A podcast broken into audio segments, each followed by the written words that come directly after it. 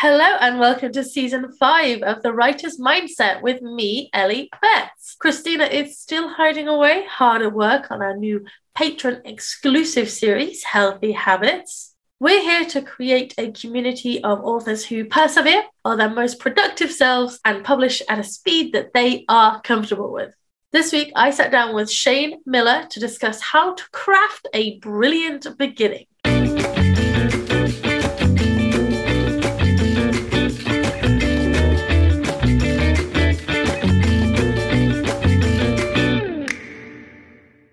Shane Millar is a fictionary certified story coach and the author of the Write Better Fiction Craft Guides. He's also the author of the Myth and Magic Urban Fantasy Thriller series. Shane holds a BA in journalism and is a member of the Alliance of Independent Authors. He lives in Buckinghamshire in England.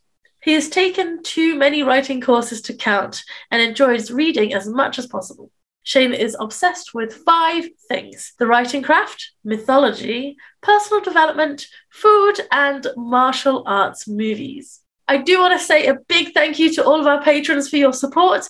We couldn't do this without you. And amusingly, our latest supporter on Patreon is Shane himself. Thank you for your support, Shane. It means so much to us.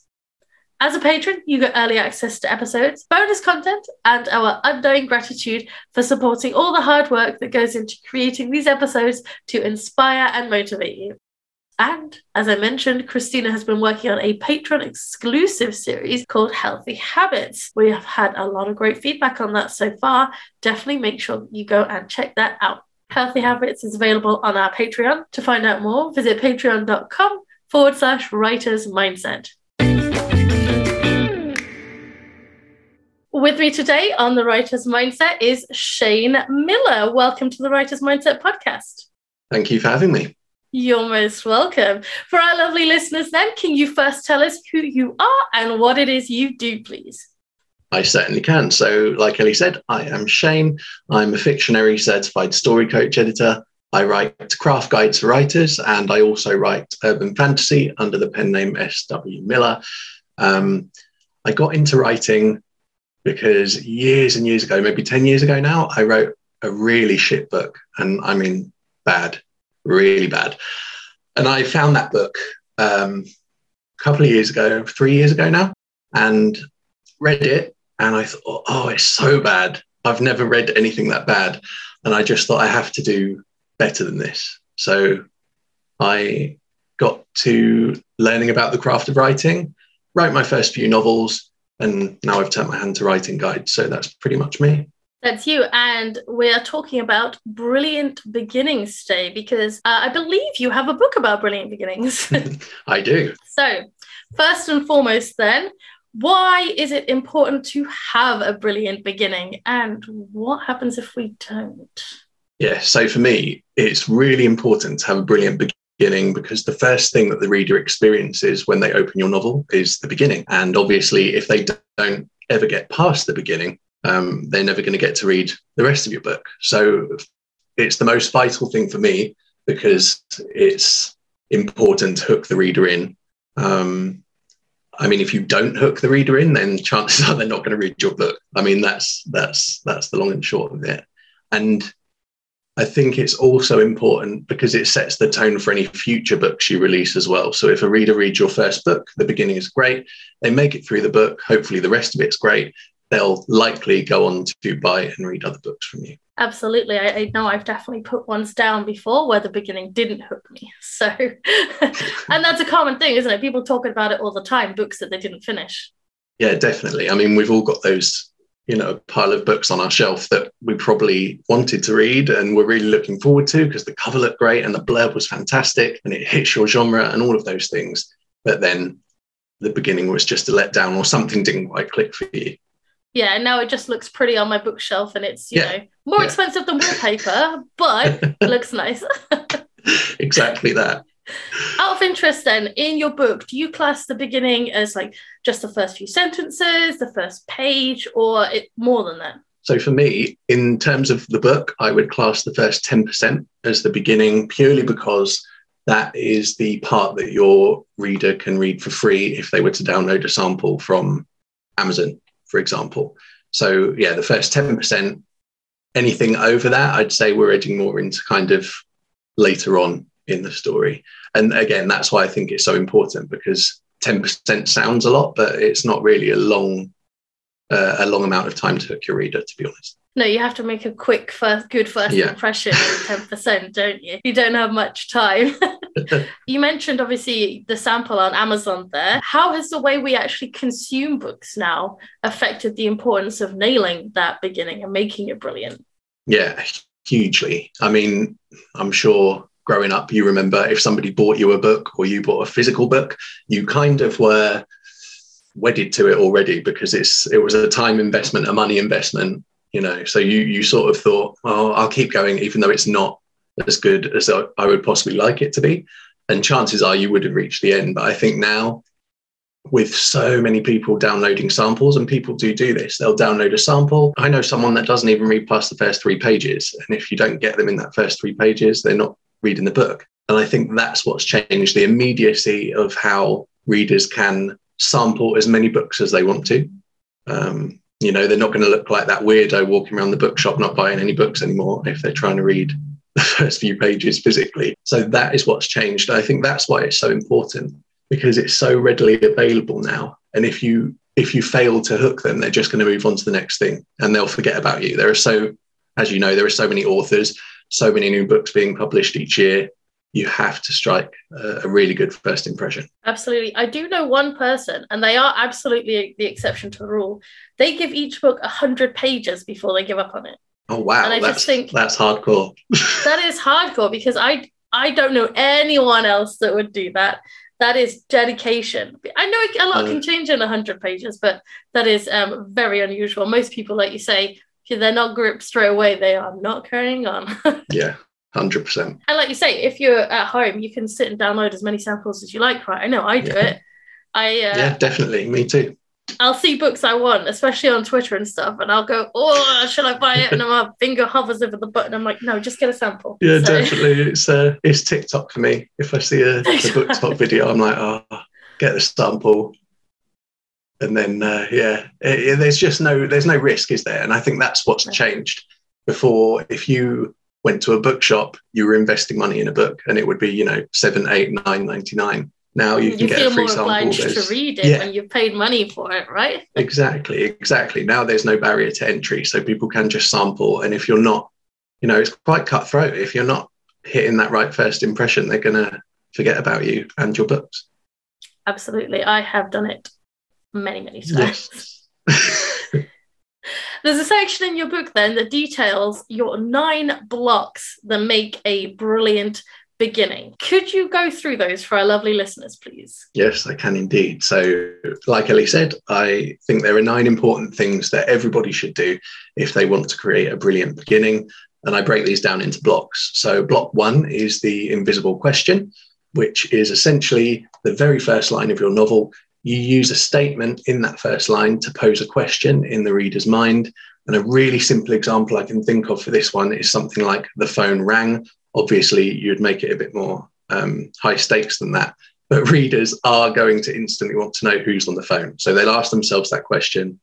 They have to keep reading to find out the answer. So that's the first thing that I would say is important. The second block is the what I call the five foundations of a relatable protagonist. So essentially, there's a lot of writing advice that says your protagonist should be nice. Now, I'm not a huge fan of this. Uh, nice protagonists for me are a little bit boring. So, if we think of something like The Hunger Games, for example, hugely successful series, Katniss is in no way likable. She has redeeming qualities, and I think that's the difference. You you create a character with a wound, so something that injured them in the past. In Katniss's case, that would be um, the death of her father in a mine explosion, for instance. You would give them a scar after her father died. Katniss's mother failed to look after them. They were neglected. She's got a lot of psychological baggage around that. You'd give them something they want. In Katniss's case, it's to win the Hunger Games, something they need, which in Katniss's case is to learn that she can let other people in and trust other people. And that's the thing that's going to allow her to win ultimately. And then you'd give them something unique so a talent that is unique to them. And in Katniss's case, as we all know, that is her proficiency with a bow and arrow. Uh, building block three is a character driven everyday world. So essentially, you filter everything your reader sees through that protagonist's scar. That scar will be impacting everything about their life from how they think about their family, their friends, their home. So that's what you're doing there. The fourth is a transformative lesson. By the end of the novel, hopefully your protagonist will have healed their scar or at least be on the way to doing so. Building block five is all about striking at the right tone. And when I say tone, I'm talking about so, I mean, you wouldn't open a thriller with a love scene and you wouldn't open a romance with a murder scene, hopefully. So you want to if you wanted it to be successful, no. well, no, that's it. Yeah, if you're if you're hoping for commercial success, murder scenes in a romance probably not the best way to go. Um, Mm, Sounds like so, a yeah. challenge. I might try it. I mean, give it a go. Let me know if it works, but we'll see. no, I, I'm gonna st- I'm gonna stick with your advice on this, Shane. I think you're right on this one. I'm just wondering you up. hopefully. And then building block six is all about using the senses to enrich setting. So their uh, sight, sound, smell, taste, touch. What we're trying to do is create a 3D experience for the reader because they can't see anything. So they have to feel it, essentially. The seventh building block is all about creating realistic antagonists. So, similar to your protagonist, you don't want to make your antagonist inherently evil. Um, I think that's a trope that's probably been done to death now. What I would say is that you should make your antagonist realistic. So give them a loving side, give them redeeming qualities, give them someone who loves them back. And most of all, I think whatever their motive is for the thing that they're doing, make it relatable. So make it something that other people can empathize with. And that's they're the uh, they're the villains that stick with me the most. I don't know about you, Ellie, but I think when I can identify with an antagonist or at least have sympathy for the reason behind what they're doing, it makes the story all the more powerful. Absolutely. We've had um, Sacha Black come on to talk about um, writing antagonists and, and evil villains and stuff, and that's exactly what people want. And one of my favorite sort of uh, character arcs is Anakin in Star Wars because Yeah, he, he you so relate to Yeah. why he does what he does. I, I want to say no spoilers, but I'd like to think everyone's watched Star Wars by now. I know what I'm I think talking everyone's about. seen it, right? Uh, I hope so. It's only been around like what forty odd years, but yeah, I mean, he does the wrong thing for the right reason. You can so relate to him and still want him to win, even though he's doing something terrible, right? Yeah, yeah, Or completely. Because he's, you know, he's doing it for the woman he loves at the end of the day. So that's again, that is classic. Give them somebody they love and someone who loves them in return, and make Well, that the reason they're doing the thing they do. There are a lot of um, protagonists out there who do what they do for the person they love, right? Yeah, So having that from that other angle, I think is really powerful. And like you say, relatable. When you can relate to that antagonist, oh my god, so powerful. Exactly. And the other thing to remember, of course, is that the antagonist always thinks they're the good person anyway. So they would do the quote unquote good thing for the right reason. Um, so, yeah, I think with villains, that's what I relate to.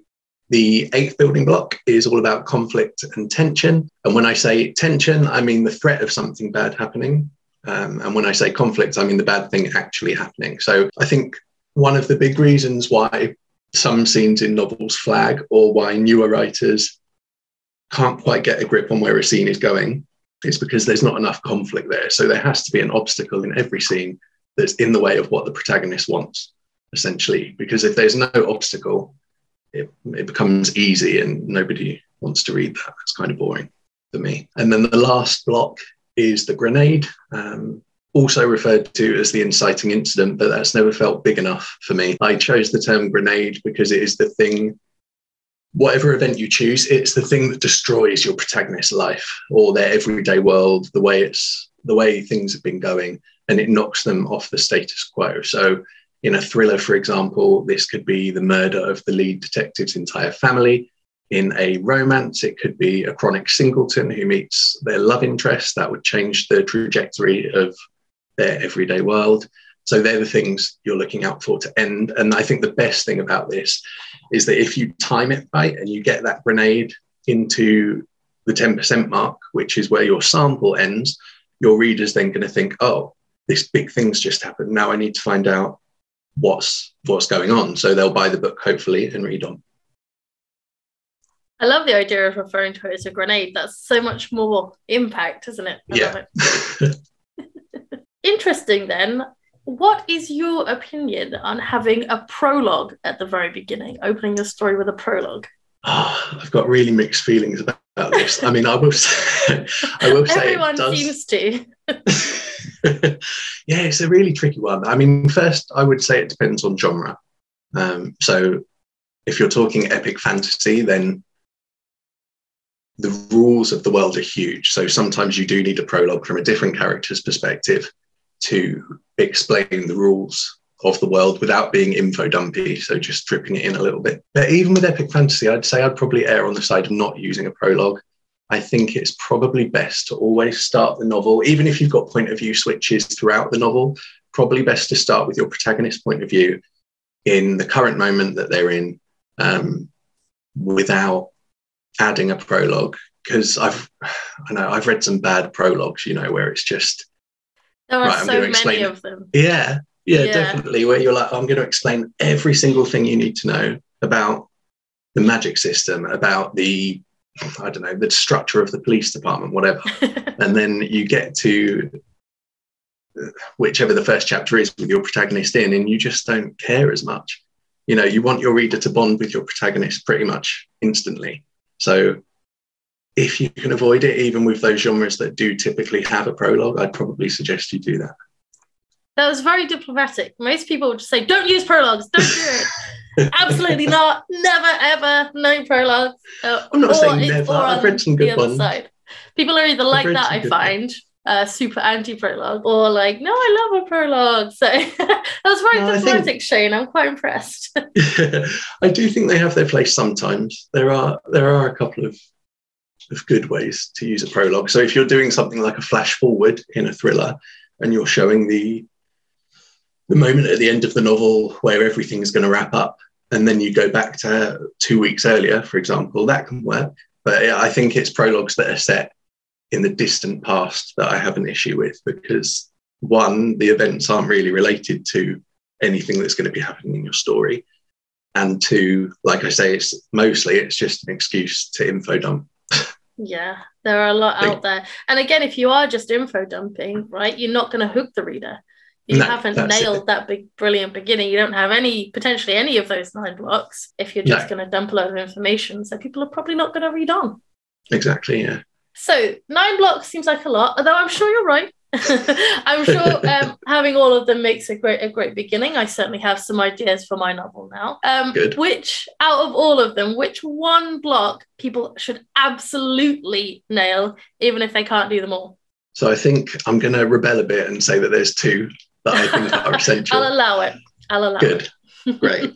So, and that's the first two. So, I think you need to pique the reader's curiosity on that very first line of your novel. So, you need to get them posing a question to themselves so that they will instantly want to read on an answer. Because at the end of the day, if your reader never gets past the first line of your novel, then they're, it's pointless. They're never going to read any of the story. So it won't matter.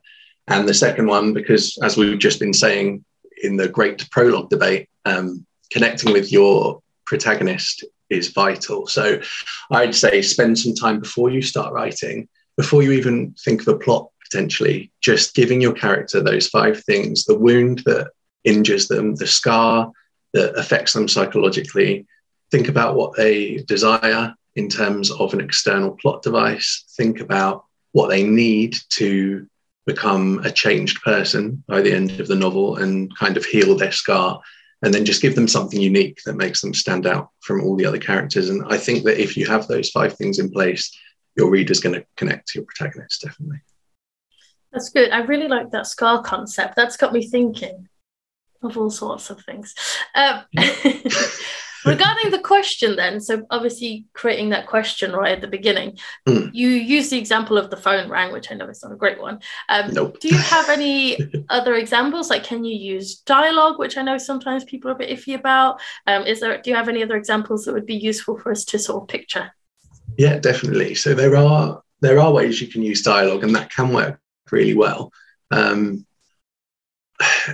I would more say rather than overt dialogue, if you're going to go with something like that, it's probably best to use an internal thought of the character that sounds like dialogue so that they the reader can hear the protagonist's voice but it's not on the nose. So i think in um, a good example of this is like in stephen king's the shining the first line is something along the lines of jack torrance saying um, what are you doing you officious little prick or something like that. So it it sets the tone for his voice that's a strong read- start for a book it, it is very strong. It's a bold choice, um, but it, it is. is Stephen King, so he can do what he wants. He's allowed.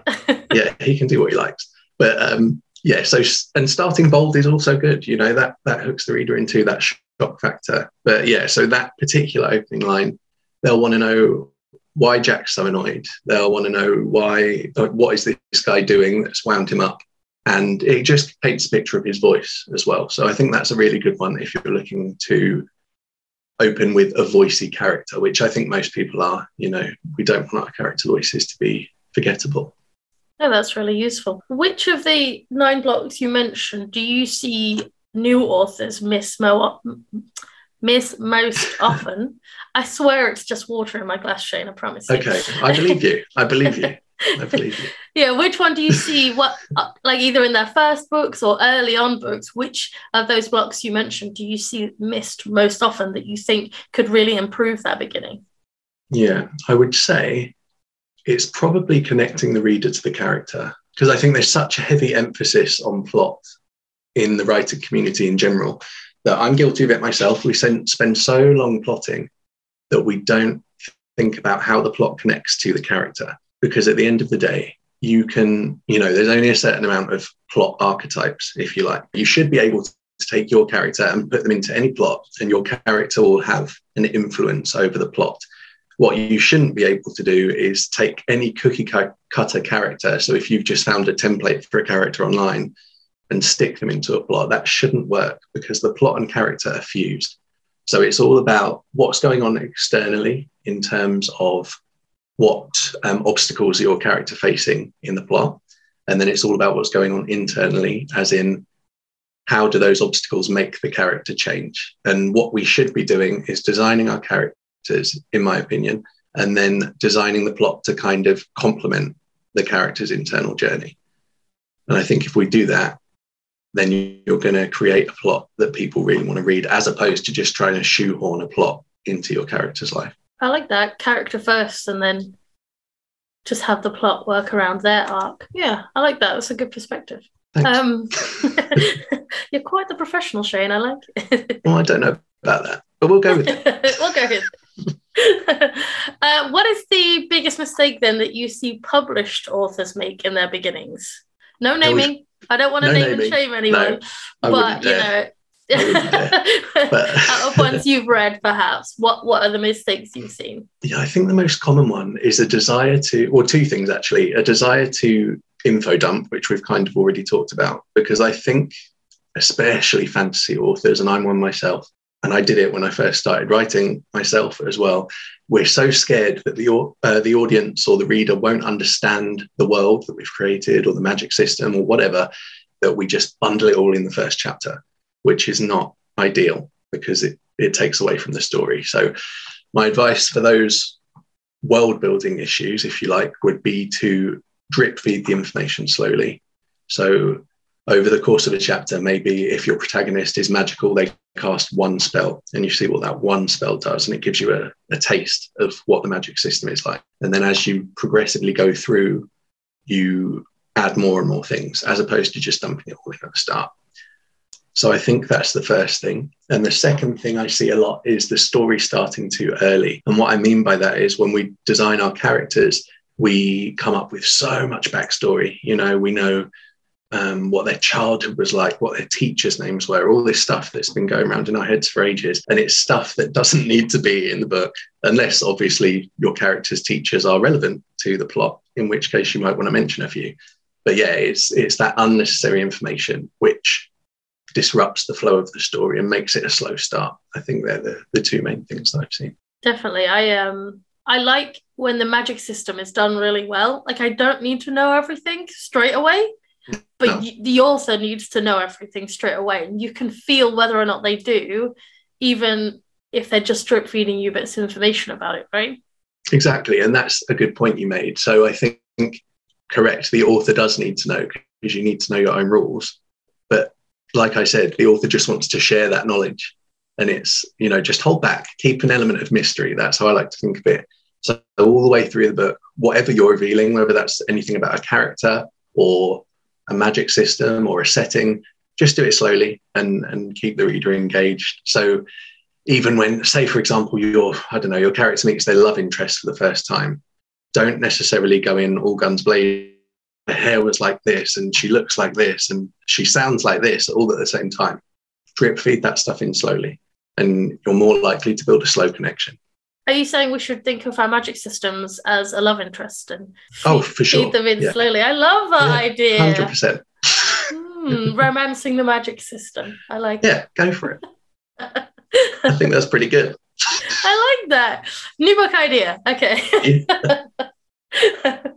um, I imagine our listeners are going to be very inspired by the information you're sharing with us today and maybe want to rejig their beginnings a little bit. But nine blocks, as, as much as you uh, the detail in, that you've put in the book is very good, nine blocks might feel a bit overwhelming.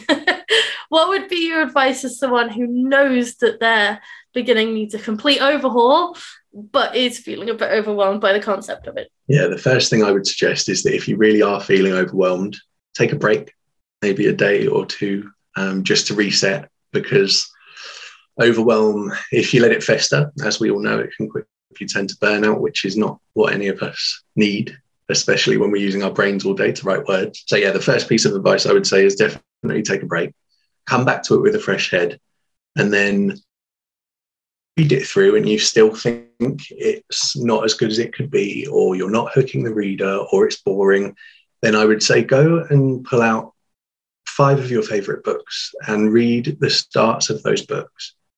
Try and read with an eye to think, well, what is hooking me in? Why do I love this story so much? See if that's something you can replicate. And I will say, not plagiarize, please. Nobody wants any plagiarism. Um, but see if you can replicate kind of the tone of that beginning. What is it that made you want to read on in the first place? And I find that if I, you know, we all do, we all get stuck. It doesn't matter how many novels you've written, how many um, how many books you've got out there and published, you will get stuck at some point. And I think the key thing is just to lean into whatever in those favorite books of yours makes you want to read and see if you can replicate it. And you'll often find that as you're reading these novels, ideas spark in your head anyway. So I'd say start with that, go back to it, and then see if you can gradually layer in even three of the hooks. You know, don't tackle all nine at once, but do it in stages. So maybe tackle the first three, have a break again if you need to, come back, tackle the next three, have a break again if you need to, come back. Because it's a horrible feeling knowing that something's not working, but you don't quite know what it is. But I do think that if you go away and you analyze what you love best about the books you read, it can work with movies too. If there's a particular movie that you love or a TV show, go and watch the first episode or the first 10 minutes and try and work out what it is that's hooking you in. That's really good advice. I think emulating those stories that you enjoy anyway can be really helpful. And people, well, I know I certainly am guilty of forgetting that, you know, there are books out there that I like and I can probably learn something from. Yeah. I, I tend to think of reading and writing as quite separate in my head occasionally. And I'm like, no, wait, hang on. They are very connected. yeah. I need to remember that the books I like reading, I can probably um, learn from. Uh, yeah, I think we all get into that mindset when our head is so into a book or one of our books anyway. You just get that tunnel vision of, oh, this is all I can focus on right now. But sometimes you just need to give your brain a break. You know, just go for a walk, do anything, just have, have a break, come back, read something good and or watch something good either way, and try and work out what it is that makes it good, essentially, and see if you can do something similar but not the same. yeah, no plagiarizing. Definitely no Yeah, we plagiarizing. We're not condoning plagiarizing, but you can like you can emulate it, can't you? You can yeah, sort of copy the style and Yeah. make it your own. Definitely. Excellent. Well, I do have the most important question I'm going to ask you now coming up, which is which book changed your life? So again, I've got two because I couldn't possibly narrow it down to just one. Ah, still allow it, Shane. Soon as it's Great. Thanks. So the first book that changed my life was Jack Canfield's The Success Principles. Um, I love that book. It changed the way I think about motivation. It changed the way I think about success. It changed the way I motivate myself. And it just made me more productive because it's all about finding essentially your purpose and finding the things that will make you successful. So I would recommend that to anyone listening if you're struggling with mindset issues around imposter syndrome or fear of failure or fear of success, those types of things. Uh, that's a great book. And then another book that changed my life was the book that inspired me to write fiction in the first place, which was Jim Butcher's Stormfront. It's an urban fantasy novel. It's I love amazing. I've just finished the Dresden series a few weeks ago. I absolutely oh, loved it. it's amazing. Yeah, so that series it's great. That series, yeah, that one really inspired me to write. I got to the end and I thought, ah, oh, I want to do that. That's what I'm going to do exactly and i think he does the magic system really well actually jim butcher because yes. it's not all at once it is sort of drip feeding but i don't know about you when i got to the last couple of books it felt like everything so far had been building up to that um, yeah, um, including it, it the was, magic and the world and everything like that it was great definitely a fantastic example of how to layer in um, new supernatural species or new elements of a magic system over a series and a brilliant example of how to tie all the plot threads together at the end, which mm. is something a lot of us struggle with. I know I will be in my current urban fantasy series, so we'll see how it goes. there are a couple of points in the Dresden Files series where there were bits of the magic system that you sort the the reader knew, and something would happen, and the reader, you as a reader, you can go, "Oh my god, he's going to have to do this or he's going to have to do that," um, and that does sort of happen. But then he surprises you with something else, and it's yeah. I think it's really good. yeah, and that that's a great thing too. Think of if you are trying to work out how to surprise your reader, the first idea that you have is not going to be the one. So you just need to keep thinking of those little twists and tweaks you can add to the book and and try for something unexpected. Don't just go with the first thing you think of. No, although I listened on audiobook the first time I went through, and so um, the Dresden actually just looks like Spike from Buffy. Oh, it's Spike. Yeah. it's just it's just James Marsters. and I saw actually because I've already read the books uh, on audiobook, but I saw there was a trailer for the last two, which I only discovered the oh. other day. They did a trailer before the last two came out because they came out both in a few months apart, and all the characters look nothing like I imagined them. No, they never do. they never do. I was like, why don't you just get James Marsters to do this? He'd be into it. It's fine oh dear. Actually, the first book you mentioned there was it um, Jack Canfield? Yes, yeah, the success principles. I, I, think I spotted that in the background of one of your Instagram videos. you may well have done. so, yeah, it's on the bookshelf. So I thought possible. you might be a fan of that one. Yes. in which case, then, where can our lovely listeners go to find out more about you? Also, if you want to reach out for a chat you can get me on Instagram or TikTok. I'm at SW Millar Author, and you can find out about me and my books at my website, which is swmillar.com. Perfect. I'll make sure to include all of those links in our show notes. And thank you so much for joining us today, Shane. Oh, thank you for having me. I had a lot of fun. If you enjoy the Writer's Mindset, we'd be super grateful if you could leave us a rating or review on the podcast platform of your choice or a thumbs up if you're joining us on YouTube. It really helps other writers to find us so that we can help them achieve their wildest writing dreams too. Make sure you check out Shane's new book, How to Write Brilliant Beginnings Crafting Your Novel's Opening Chapters Made Easy. He really does make it easy and he manages to articulate the reasons behind different elements exceptionally well. I've gotten a lot out of it myself. And don't forget, if you'd like early access to episodes, the chance to submit questions for our guests, and to listen to our new bonus series, Healthy Habits, come join us over on Patreon at patreon.com forward slash writers mindset. We've got a lot of big things planned, but we can't do them without your support. Every little bit helps us to help you more, whether it's a rating, a review, or becoming a patron. We'll see you next time. Keep writing.